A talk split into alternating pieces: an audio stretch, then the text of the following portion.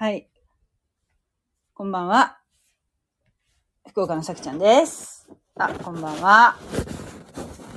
はい。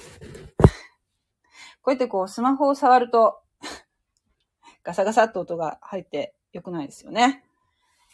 はい。もうね、あとは寝るばかりというところで、今日も聖書を読んでいきたいと思います。今日は、昨日の続き、マタイの福音書6章16節から読んでいきたいと思います。ね、今日はもう最後まで読みましょうかね。はい。よかったら聞いていってください。マタイの福音書6章16節から。断食するときには、偽善者たちのように、やつれた顔つきをしてはいけません。彼らは断食していることが人に見えるようにと、その顔をやつすのです。誠にあなた方に告げます。彼らはすでに自分の報いを受け取っているのです。しかし、あなたが断食するときには、自分の頭に油を塗り、顔を洗いなさい。それは、断食していることが人には見られないで隠れたところにおられるあなたの父に見られるためです。そうすれば隠れたところで見ておられるあなたの父が報いてくださいます。はい、断食のことが書いてありますけど、断食といえばマタイの福音書でも最初の方でイエス様が荒野で40日間断食したとありましたけれども、まあなんか結構ね、聖書には断食をしなさいとかそういうところがちょいちょい出てくるんですけれども、断食っていうのはまあそういう霊的な、なんて言うんでしょう、霊的なね、こう例えば神の声を聞くとか、そういう時にするものなのでしょうけれども、ここに書いてあるのは、するに人に、いかにも私断食してますっていうような感じでやるなと、いうことが書いてありますよね。もう、なんていうの？やつれた顔しないで、顔に油塗ってって書いてあるから。そうね。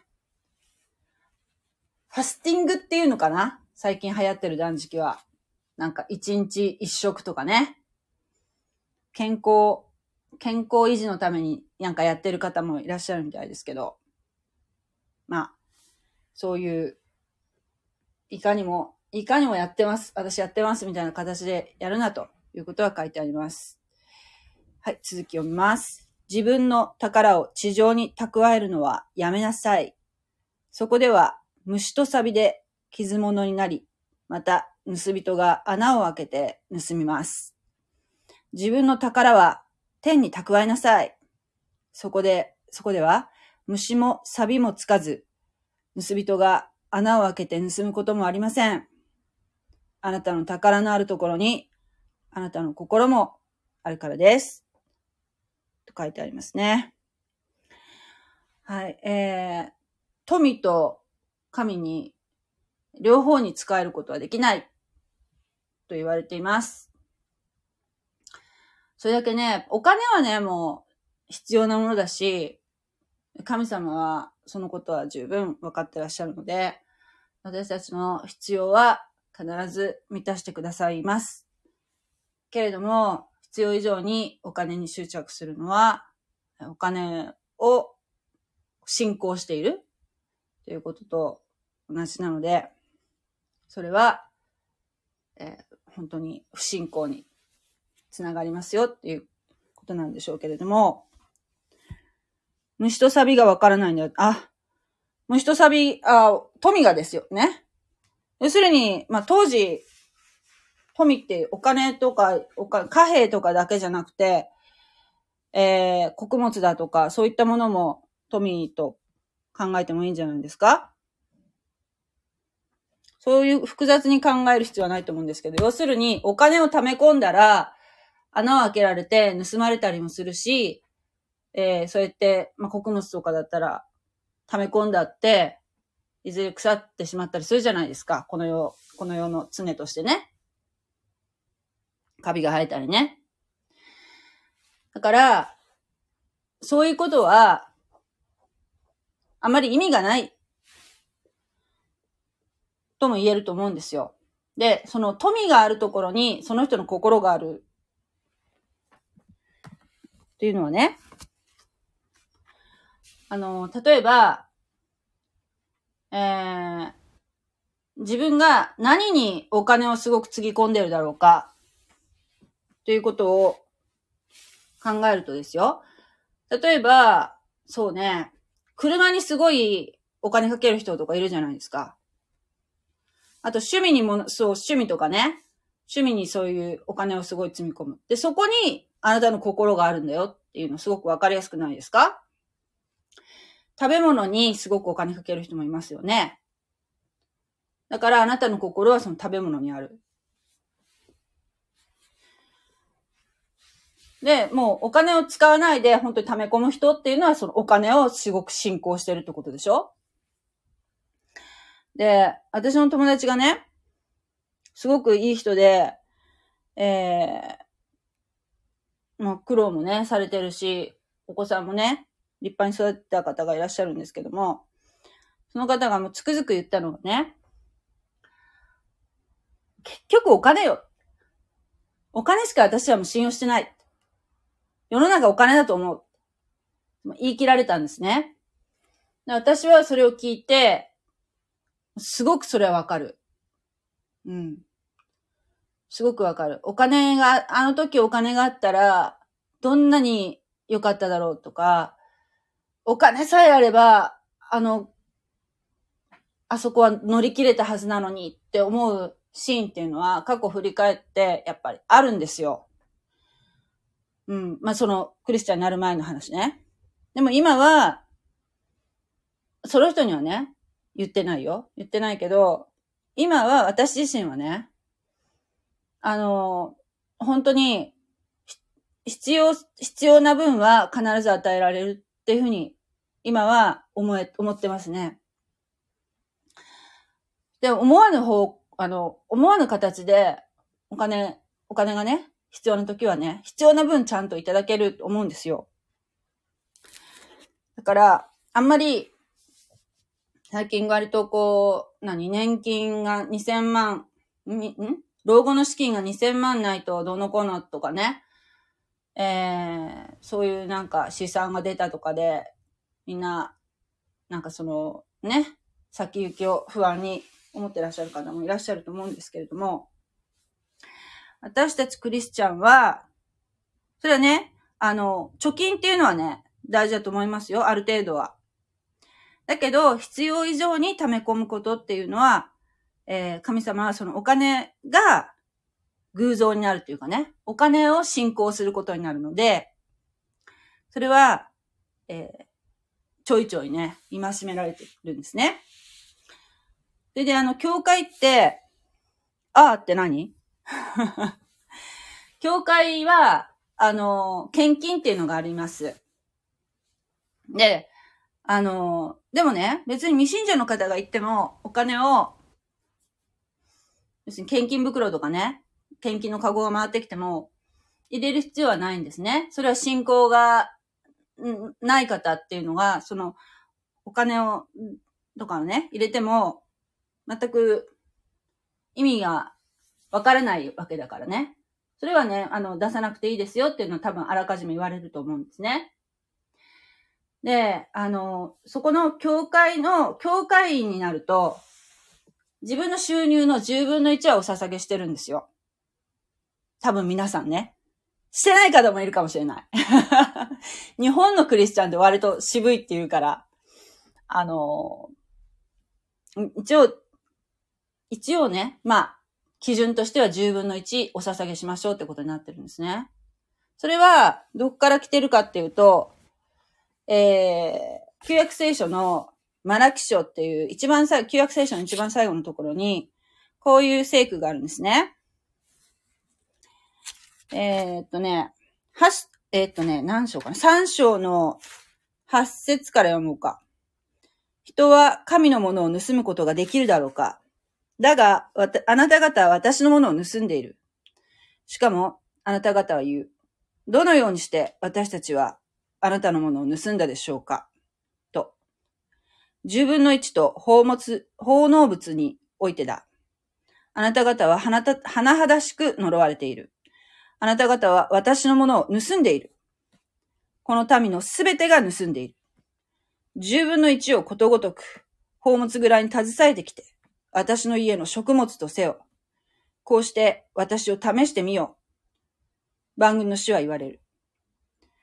私があなた方のために天の窓を開き、溢れるばかりの祝福をあなた方に注ぐかどうか、ね。って書いてありますけど、これを根拠にして、だいたい11献金といってね、1/10をお捧げしましょうっていうことはね、多分ね、多くの教会で言ってると思うんですけれども、それはもう、そこの教会になった人がやることなんですけどね。普通の一般の方は関係ありません。全く。信仰がない方は。で、これをね、私、やっぱりね、最初はやっぱ出せなかった。もう、なんかもうそしたらもうね、生活、かなり厳しくなるんですよね。だから、ってやっぱりね、悩んだんだけど、でも今はね、もう何ももう心配してない。出せるようになってきました。もう、ようやくね。で、これをね、別に一応1/10ってなってるけど、必ずしも1/10出す必要ないと思うんですよ。そう、自分が喜んで出すのが一番いいの。神様は無理にお金を出すっていうのは喜ばれないんですね。その人が喜んで出すことを望んでおられるから、だから、喜んで出せないんだったら、もう出さなくていいと思うんですよ。いくら周り人間に何言われてもね。だけど、ちょっと自分が痛みを感じるっていうのが私の基準になってます。痛みを感じる。ちょっと、ね。そう、あまり少なすぎても痛み感じないでしょ？だけど、ちょっと痛み感じるぐらい。それがね、で、このね、マラキに書いてあるけど、試してみようって書いてあるんですよね。これが面白いんですよ。神様を試してはいけないって。マタイの最初の方でほら、悪魔に、お前こっから飛び降りてみろよって言われた時に、神を試してはいけないって聖書に書いてあるって言い返したじゃないですか、イエス様が。だけどね、唯一試していいことがあるんですよ。それがここなんです。唯一神様が試していいよ。神様を試してごらんって言ってるのが、この1/10の捧げ物なんですよ。そしたらね、私があなた方のために天の窓を開き、溢れるばかりの祝福をあなた方に注ぐかどうか、試しなさい。さあ、試せますか？私はね、正直、なんかね、やっぱなんかこう、いい気がしますよ。すごく。なんか変わった気がする。うん。いろんな意味でね。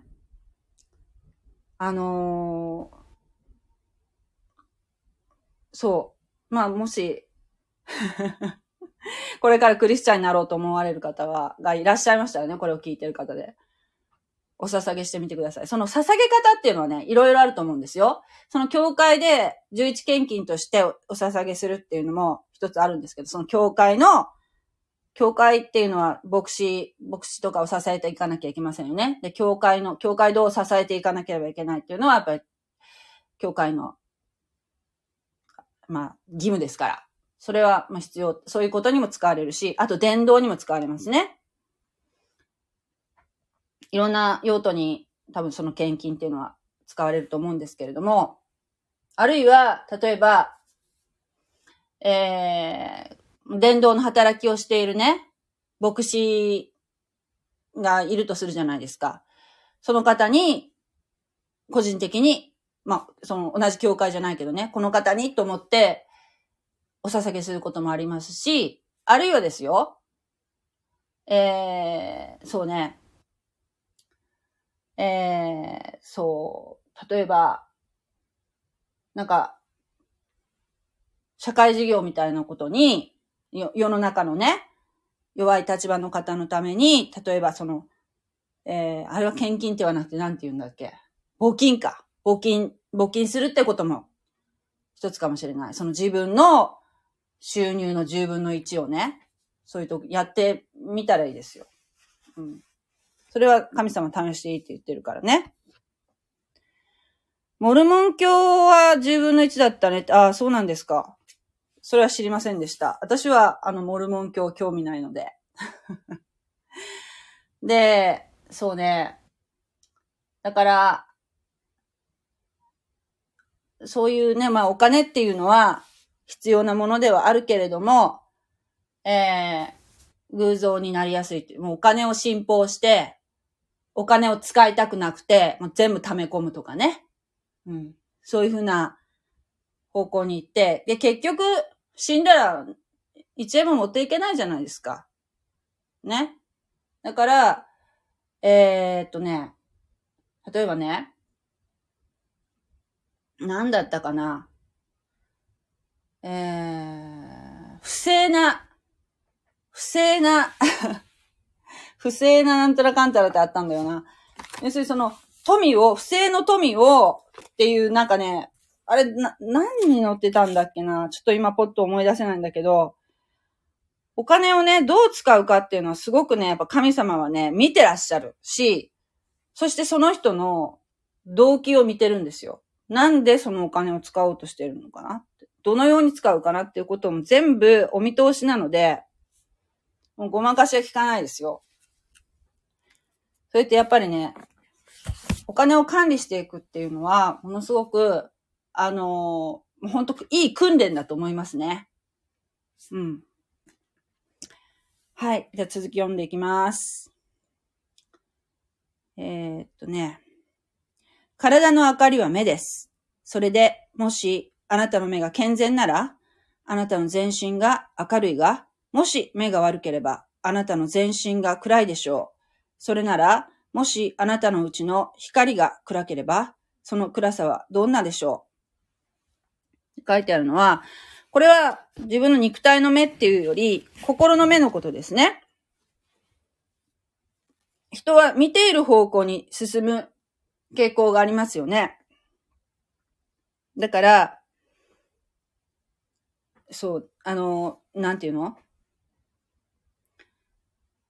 自分の中がね、明るかったらね、自分がその健全だったらね、そしたら、まあ、健全な方向に行くだろうし、自分の中が暗かったら暗い方に行くじゃないですか。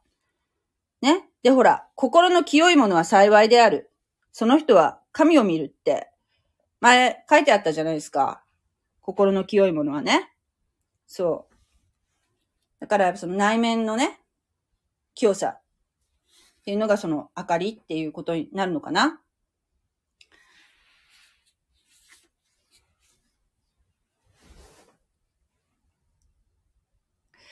はい。では続き読んでいきますね。誰も二人の主人に仕えることはできません。一方を憎んで他方を愛したり、一方を重んじて他方を軽んじたりするからです。あなた方は神にも仕え、また富にも仕えるということはできません。あ、さっき言った通りですね。さっき言っててきましたよね。富っていうのはね、富と神に同時に仕えることはできない。だから、私はあなた方に言います。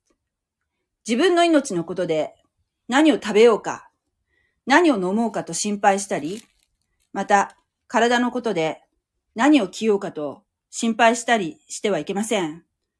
命は食べ物より大切なもの、体は着物より大切なものではありませんか。